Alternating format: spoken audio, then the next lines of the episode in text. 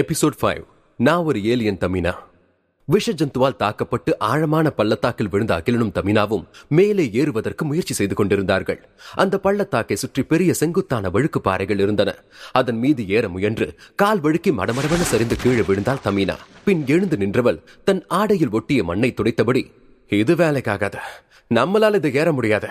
நான் வேற வழி ஏதாவது இருக்கான்னு பாக்குறேன் என்று சொல்லி தமினா காட்டிற்குள் நடந்தாள். அகிலனும் அந்த பாறையில் ஏற முயன்று பார்த்தான். முடியவில்லை என்றதும் முயற்சியை கைவிட்டான். அவர்களை கண்டு கொள்ளாமல் கைகளை பின்னால் கட்டிக்கொண்டு குறுக்கும் நடுக்குமாக நடைபயின்று கொண்டிருந்தது சின்னு. இதை பார்த்த அகிலன் சின்னுவை அலட்சியப்படுத்திவிட்டு மேலே ஏற வழி தேடிக் கொண்டிருந்தான். இங்க ஒரு பெரிய மனுஷன் இருக்கேன். என்கிட்ட வழி கேட்கணும்னு தோணுச்சா உனக்கு? என்று கேட்டது சின்னு. போதுண்டா சாமி. உன்கிட்ட ஒரு தடவை வழி கேட்டு நான் பட்ட அவஸ்தை போதாதா? இதுல மறுபடியும் உன் பேச்சை கேட்டு நான் சீரழியணுமா? ஒண்ணும் வேணாம். நீ உன் வேலைய பார்த்துட்டு போ என்று கடுப்பாக கூறினான் அகிலன். சின்னு கிடுகிடுவென ஓடி வந்து அகிலனின் தோளில் ஏறிக்கொண்டது இங்க பாரு அகிலா நான் சொல்றது கேளு. இங்க இருந்து சரியா ஒரு மைல் தூரத்துல ஒரு ஆறு இருக்கு. அது வழியா போனா நம்ம இந்த பள்ளத்தாக்க விட்டு வெளியே போயிடலாம். என்ன நம்பு? எனக்கு இந்த காட்டை பத்தி நல்லா தெரியும் என்று சின்னு ஆர்வமாக வழி சொல்ல அகிலன் சின்னுவை முறைத்தான். சின்னு எதுவும் பேசாமல் கீழே இறங்கி மறுபடியும் குறுக்கும் நெடுக்குமாக நடக்க ஆரம்பித்தது. கேட்க மாட்டான். என் பேச்ச கேட்கவே கூடாதுன்னு முடிவு பண்ணிட்டான். என்று நடந்தபடியே புலம்பியது சின்னு? வழி தேடி சென்றிருந்த தமினா மறுபடியும் அகிலன் இருக்கும் இடத்திற்கு வந்தாள். வழி கண்டுபிடிச்சிட்டேன். இங்க இருந்து சரியா ஒரு மைல் தூரத்துல ஒரு ஆறு இருக்கு. அது வழியா போனா நாம இந்த பள்ளத்தாக்கு விட்டு வெளியே போயிடலாம். வா போலாம்! என்று அகிலனை அழைத்தாள் தமினா. சின்னு சொன்னதையே தமினாவும் சொல்ல அகிலன் சின்னுவை பார்த்தான். சின்னு அகிலனை ஏளனமாக பார்த்தது. இருவரும் ஆற்றங்கரையை அடைந்தார்கள். காட்டினை பிளந்து கொண்டு தறிக்கெட்டு ஓடிய நதி நீரை நிதானமாக தலைகுனிந்து குடித்துக் கொண்டிருந்தன. பர்பிள் நிறம் கொண்ட சாதுவான ஜந்துக்கள். இவர்கள் வருவதைக் கண்டதும் ஜந்துக்கள் காட்டுக்குள் வேகமாக ஓடி பதுங்கியது. காற்றில் வீசிய குளிர்ந்த சாரல்கள் அகிலனுடைய ஸ்பரிசத்தில் படர சிலிர்த்தான் ஆற்றில் நீரோட்டம் அதிகமாக காணப்பட்டதால் இதெல்லாம் எப்படி போறது? என்று வினவினான் அகிலன். நமக்கு ஒரு பரிசல் தேவை என்றாள் தமினா ஒரு பெரிய மரத்தின் மட்டையை உடைத்து எடுத்துக்கொண்டாள் சிறு கொடிகளையும் விழுதுகளையும் கொண்டு ஒரு பரிசல் செய்ய முற்பட்டாள். அகிலனும் அவளுக்கு உதவினான். அகிலன் தீவிரமாக பரிசலை கட்டிக் கொண்டிருக்க அவனை பார்த்து தமினா என்ன காப்பாத்தினதுக்கு நன்றி. என்று தயங்கியபடி கூறினாள். அவளுக்காக மெல்லிய புன்னகையை உதிர்த்தான் அகிலன். அவனை ஆர்வமாக பார்த்த தமினா யார் நீ? எதுக்காக இந்த காட்டுக்குள்ள வந்த? அதோட உன் கண்ணுல படுற எல்லாத்தையுமே நீ புதுசா தான் பாக்குற. என்கிட்ட உண்மைய சொன்னா நான் உனக்கு உதவ முயற்சி பண்றேன். என்று கேட்டாள். சற்றே யோசித்த அகிலன் தமினாவை நம்பினான். அவளிடம் தான் வந்த மொத்த கதையையும் ஒப்பித்தான். நான் இந்த கிரகத்தை சேர்ந்தவனே கிடையாது என்றான். அகிலன் சொன்னதை கேட்டு தமினா அதிர்ச்சி அடைந்தாள். அகிலன் தொடர்ந்தான். உங்க பூமிய போல இந்த பிரபஞ்சத்துல பல பூமிகள் இருக்கு. அதுல ஒரு பூமியை சேர்ந்தவன் தான் நான். எங்க பூமியில இருந்து உங்க கிரகத்துக்கு அனுப்புன டேட்டா கலெக்டர் மிஷின் ஒண்ணு கோளாறு ஆயிடுச்சு. அதை சரி செய்ய தான் நான் இங்க வந்தேன். அந்த மிஷினை மட்டும் கண்டுபிடிச்சிட்டா போதும். நான் இங்க இருந்து போயிடுவேன். என்று சொல்லி பரிசலை கட்டி முடித்தான். அகிலன் சொன்னதை கேட்டு நம்ப முடியாமல் தமினா குழம்பினார் இதை புரிஞ்சுக்க முயற்சி பண்ணாத தமினா. உன் உயிரை காப்பாத்தனவங்கிற முறையில கேக்குறேன் உன்னால முடிஞ்சா எனக்கு உதவி பண்ண. பரிசல் ரெடி ஆயிடுச்சு. என்று எழுந்தான் அகிலன். தமினா அவனுக்கு உதவி செய்ய வேண்டும் என்று முன்பே தீர்மானித்திருந்தாள். ஆனால் அவன் ஒரு வேற்று கிரகவாசி என்பதை அவளால் நம்ப முடியவில்லை. இருந்தும் அவனுக்கு உதவ முன் வந்தாள். அவனிடமிருந்து பறித்த தங்க பூவிதழை அவனிடமே ஒப்படைத்தாள். அகிலன் அதை மறுக்காமல் பெற்றுக்கொண்டான். எனக்கு என்ன சொல்றதுனே தெரியல. ஆனா உனக்கு உதவணும்னு மட்டும் தோணுது. ரைடன் நகரத்துல தவரூபன் ஒரு பூர்வக்குடி சித்தர் இருக்காரு. அவர் ஐநூறு வருஷமா ரைடன் நகரத்தோட தோட்டத்துல தான் வாழ்ந்துகிட்டு இருக்காரு. நான் உன்னை அவர்கிட்ட கூட்டிட்டு போறேன். அவர் கண்டிப்பா உனக்கு உதவி செய்வாரு. என்றாள் தமினா. நிம்மதி பெருமூச்சு விட்ட அகிலன் தேங்க்ஸ் என்று சொல்லிவிட்டு பரிசலை ஆற்றடியில் தள்ளிச் செல்ல அகிலா என்று அழைத்தாள் தமினா. அகிலன் திரும்பினான். உண்மையிலேயே விபாஷா ரொம்ப அழகா இருந்தாளா? என்று கேட்க தமினாவிற்கு பதில் சொல்லாமல் சிரித்துவிட்டு அகிலன் பரிசலை ஆற்றில் தள்ளி அதில் ஏறி அமர்ந்தான். தமினாவும் அகிலனுடன் பரிசலில் ஏற பயணம் தொடங்கியது. சில மணி நேர பயணத்திற்கு பின் இருவரும் ரைடனை அடைந்தார்கள். கவசபுரத்தின் வடக்கு வாசலை பயன்படுத்தி உள்ளே நுழைந்தார்கள். வீரர்கள் யாரும் அகிலனை பார்க்காத வகையில் பதுங்கியபடி தமினா அவனை அழைத்துச் சென்றாள். யாரும் பார்க்காத நேரத்தில் அகிலனும் தமினாவும் தோட்டத்திற்குள் வேகமாக ஓடிச் சென்றனர். அவ்வளவுதான் நம்ம தோட்டத்துக்குள்ள வந்தாச்சு. இனிமே பிரச்சனை இல்ல என்றாள் தமினா. அகிலன் ஒரு வளைந்திருந்த மரத்தில் கை வைத்து மூச்சு வாங்கியபடி எங்க எங்க எங்க இருக்காரு? அந்த தவறுபன் சித்தரு சீக்கிரம் அவர்கிட்ட கூட்டிட்டு போங்க என்றான் அவசரமாக. என் மேல இருந்து கையை எடு என்று கேட்டது ஒரு முதியவரின் கரகரத்த குரல். அகிலனுக்கு பக் என்றது. அவன் சாய்ந்திருந்த அந்த வளைந்த மரம் மெல்ல நிமிரத் தொடங்கியது. அகிலன் பயந்து நகர்ந்தான். நிமிர்ந்த மரம் தன் கிளைகளை முறுக்கி சோம்பல் முறித்துக் கொண்டது. உடலை சிலிர்ப்பியதில் சிதறி விழுந்தன. சில இலைகளும் உடைந்த கிளைகளும் அகிலன் உறைந்து போய் பார்க்க சின்னு இவருதான் தவரூபன்! என்றது. தமினா அவரை வணங்கினாள். சின்னுவும் அவரை வணங்கி நின்றது.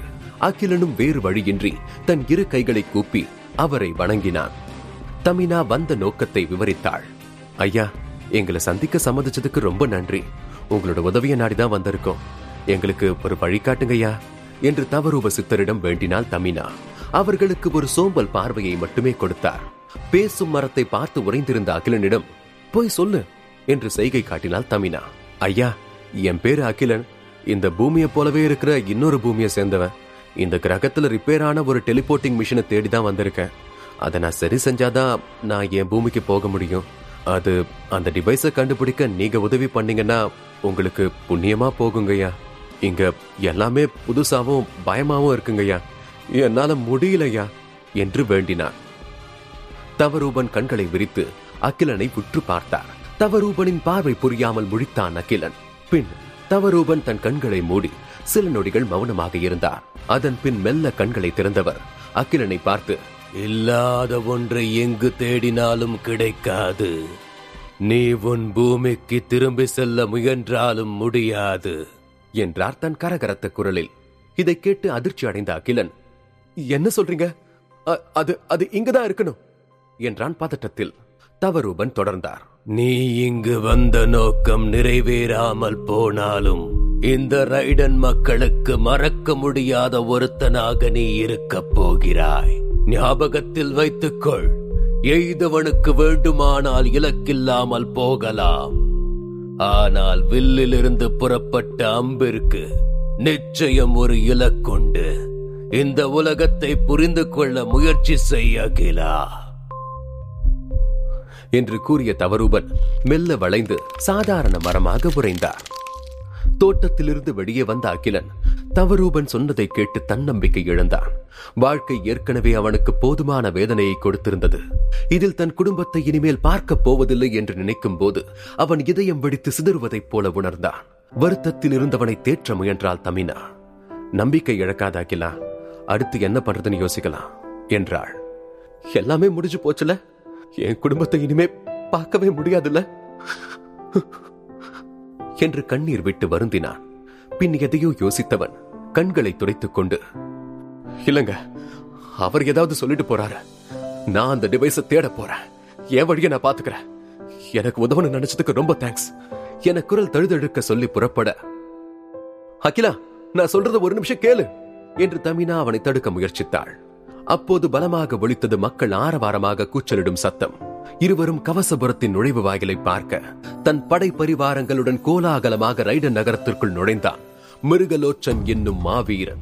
விசித்திரமான முதலையின் தலையும் உடும்பின் உடலும் கொண்ட ஆயிரம் கிலோ எடையுள்ள பெரிய ஜந்துவின் மீது ஒரு அரசனைப் போல சவாரி செய்து வந்தான். அவன் சிகப்பு நிற இரட்டை வாள்களை தன் முதுகில் வைத்திருந்தான். அவனுடைய முகத்தில் இருந்த நீளமான வெட்டுக்காயமும் அவனது இரக்கமில்லாத பார்வையும் அவனை இன்னும் பயங்கரமானவனாக காட்டியது. ரைடன் நகரத்து பெண்கள் பலர் மிருகலோச்சனை போல மாவீரனை அடைய ஆசைப்படுவார்கள். ஆனால் மிருகலோச்சனுக்கோ தனக்கு நிகரான சிறந்த வேட்டைக்காரி விபாஷாவின் மீது ஆசை இருந்தது. படை வீரர்கள். அவரவர்கள் ஏந்திய வாள் கத்தி கோடாரி ஈட்டி என அனைத்திலும் வேட்டையாடப்பட்ட அசுர ஜந்துவின் உடல் பாகங்களை சொருகி பெருமையுடன் ஆட்டம் போட்டபடி நகரத்திற்குள் நுழைந்தார்கள்.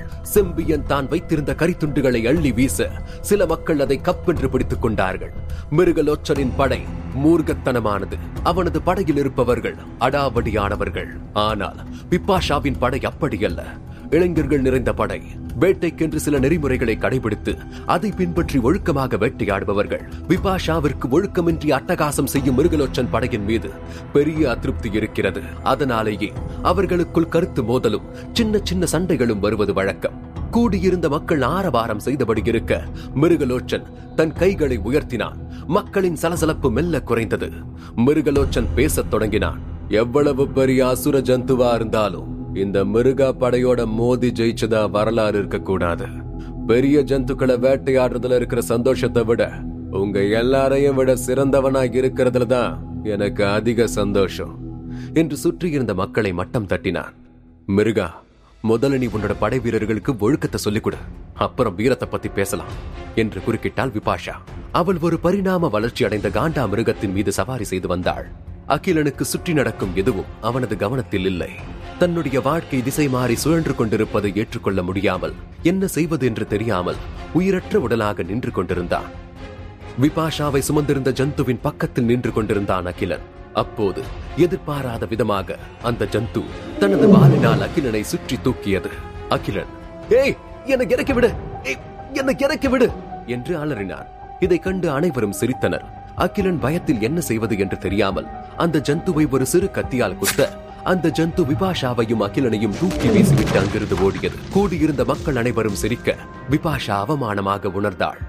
கீழே விழுந்த விபாஷாவையும் அகிலனையும் பார்த்து கிண்டல் அடித்து சிரித்தது மிருகலோச்சனின் படை.